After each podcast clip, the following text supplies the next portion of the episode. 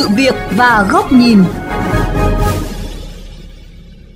Thưa quý khán giả, theo quy hoạch, dự án tuyến đường Vành đai ba là một trong những dự án giao thông quan trọng của vùng kinh tế trọng điểm phía Nam, được chính phủ phê duyệt cách đây hơn mười năm. Nhưng đến nay, tiến độ triển khai còn khá chậm. Hiện việc đầu tư các tuyến đường vành đai ở mức cao.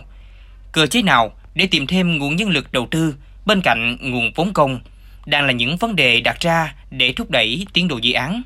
Trong thời gian qua, chính phủ và địa phương đã liên tục làm việc với quyết tâm hoàn thành dự án này, dù chi phí đầu tư cao. Nội dung này sẽ được đề cập trong chương trình Sự việc và góc nhìn hôm nay. Xin mời quý vị cùng lắng nghe.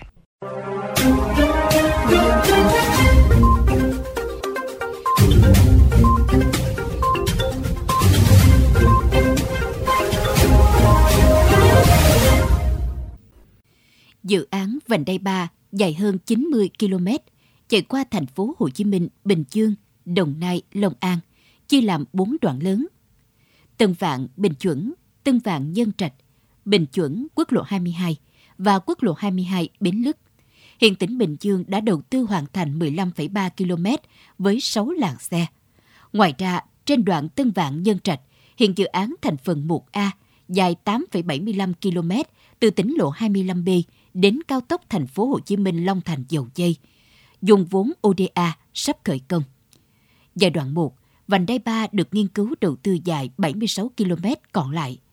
Khi hoàn thiện sẽ có tám làn cao tốc, vận tốc một trăm ki lô mét một giờ và đường song hành hai bên.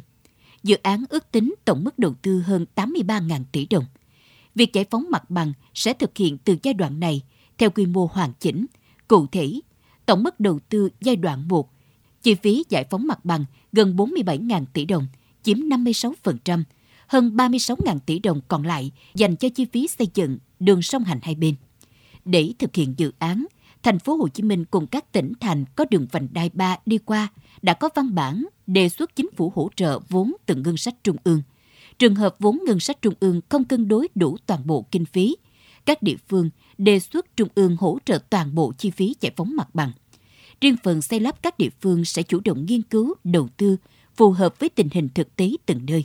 Ông Cao Tiến Dũng, Chủ tịch Ủy ban Nhân dân tỉnh Đồng Nai cho rằng, việc xây dựng dự án này bắt buộc phải có ngân sách tham gia và cần nhanh chóng triển khai càng sớm càng tốt.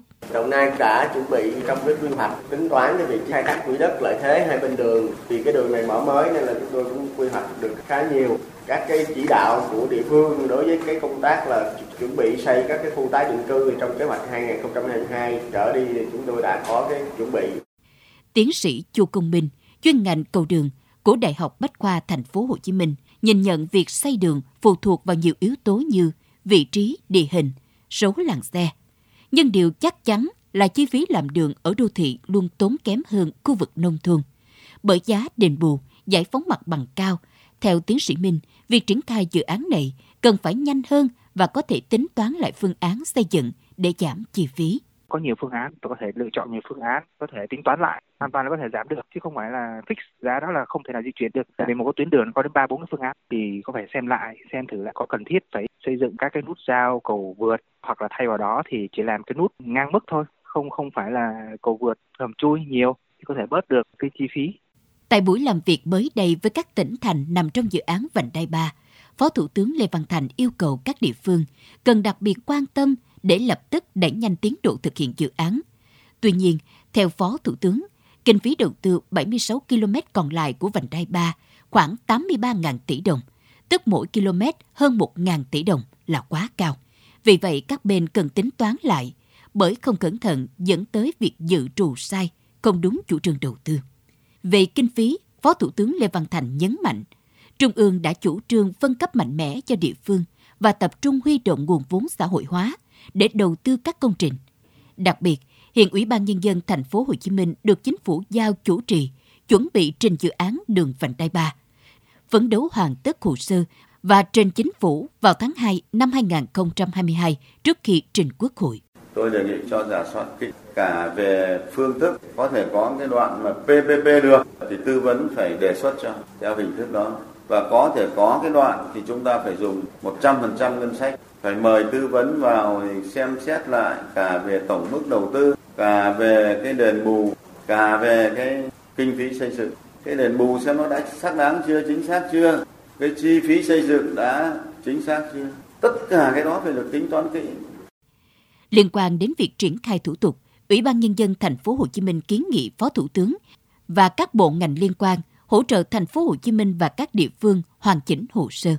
Về phương thức đầu tư, Chủ tịch Ủy ban Nhân dân Thành phố Hồ Chí Minh Phan Văn Mãi cho biết, đoạn thuận lợi sẽ thực hiện theo hình thức bê bê bê. Thành phố Hồ Chí Minh sẽ làm việc lại với các địa phương để tính toán và trình phương án phân kỳ đầu tư phù hợp.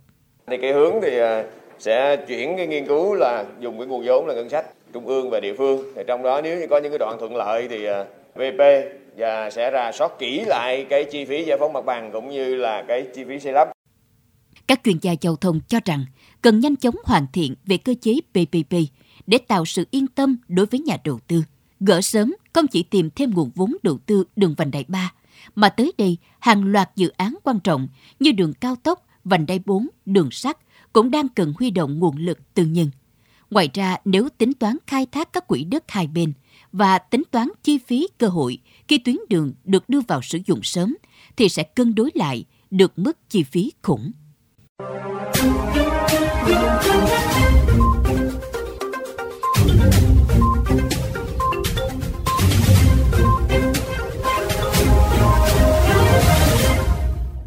Quý khán giả thân mến, tiếp tục luận bàn về vấn đề này, xin mời quý vị cùng đến với góc nhìn của vê o vê Giao thông qua bài bình luận với nhan đề Vành đai ba khó cũng phải làm ngay, làm sớm, do nhà báo Huy Hoàng, kênh vê o vê Giao thông tại Thành phố Hồ Chí Minh thực hiện.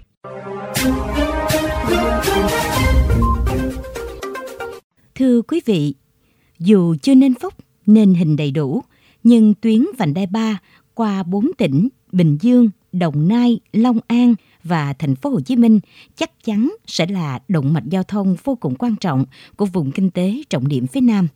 Minh chứng rõ ràng nhất chính là con đường tơ lụa mới dài gần mười sáu ki lô mét thuộc đoạn Tân Vạn Bình Chuẩn được tỉnh Bình Dương hoàn thành, đưa vào khai thác vài năm qua đã thực sự là bàn đạp hữu hiệu cho địa phương này bật cao hơn, nhảy xa hơn.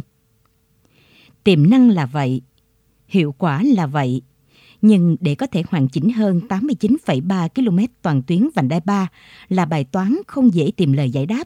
Có quá nhiều nan đề mà các bên liên quan đang phải đối mặt như suất đầu tư quá cao, khoảng một nghìn tỷ đồng một km, khiến cho việc thu hút các nhà đầu tư theo hình thức pê pê pê trở nên khó khả thi.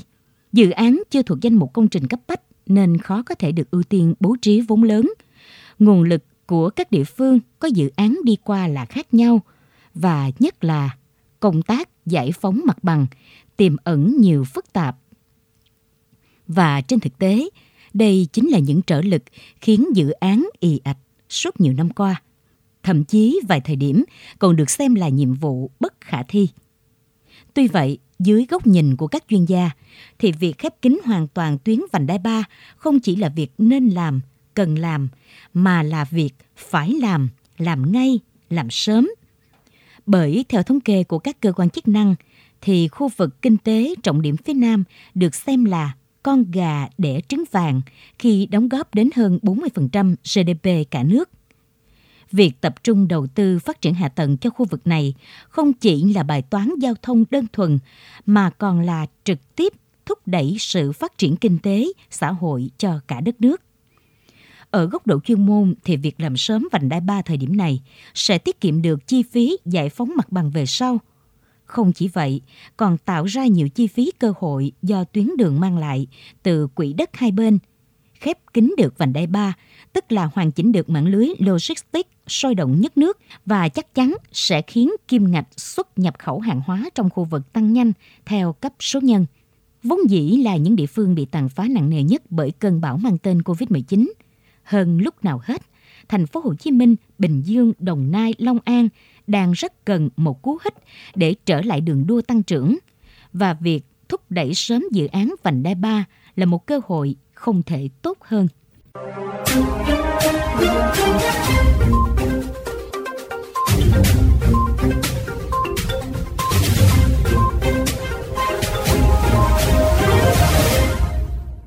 Thưa quý vị, chúng ta vừa đến với bài bình luận với nhan đề Vành đai ba khó cũng phải làm ngay, làm sớm do nhà báo Huy Hoàng, kênh vê o vê Giao thông thực hiện. Đến đây, thời lượng của chương trình Sự Việc và Góc Nhìn cũng đã hết. Xin chào tạm biệt và hẹn gặp lại quý vị trong các chương trình lần sau trên vê o vê Giao thông, Đài Tiếng Nói Việt Nam.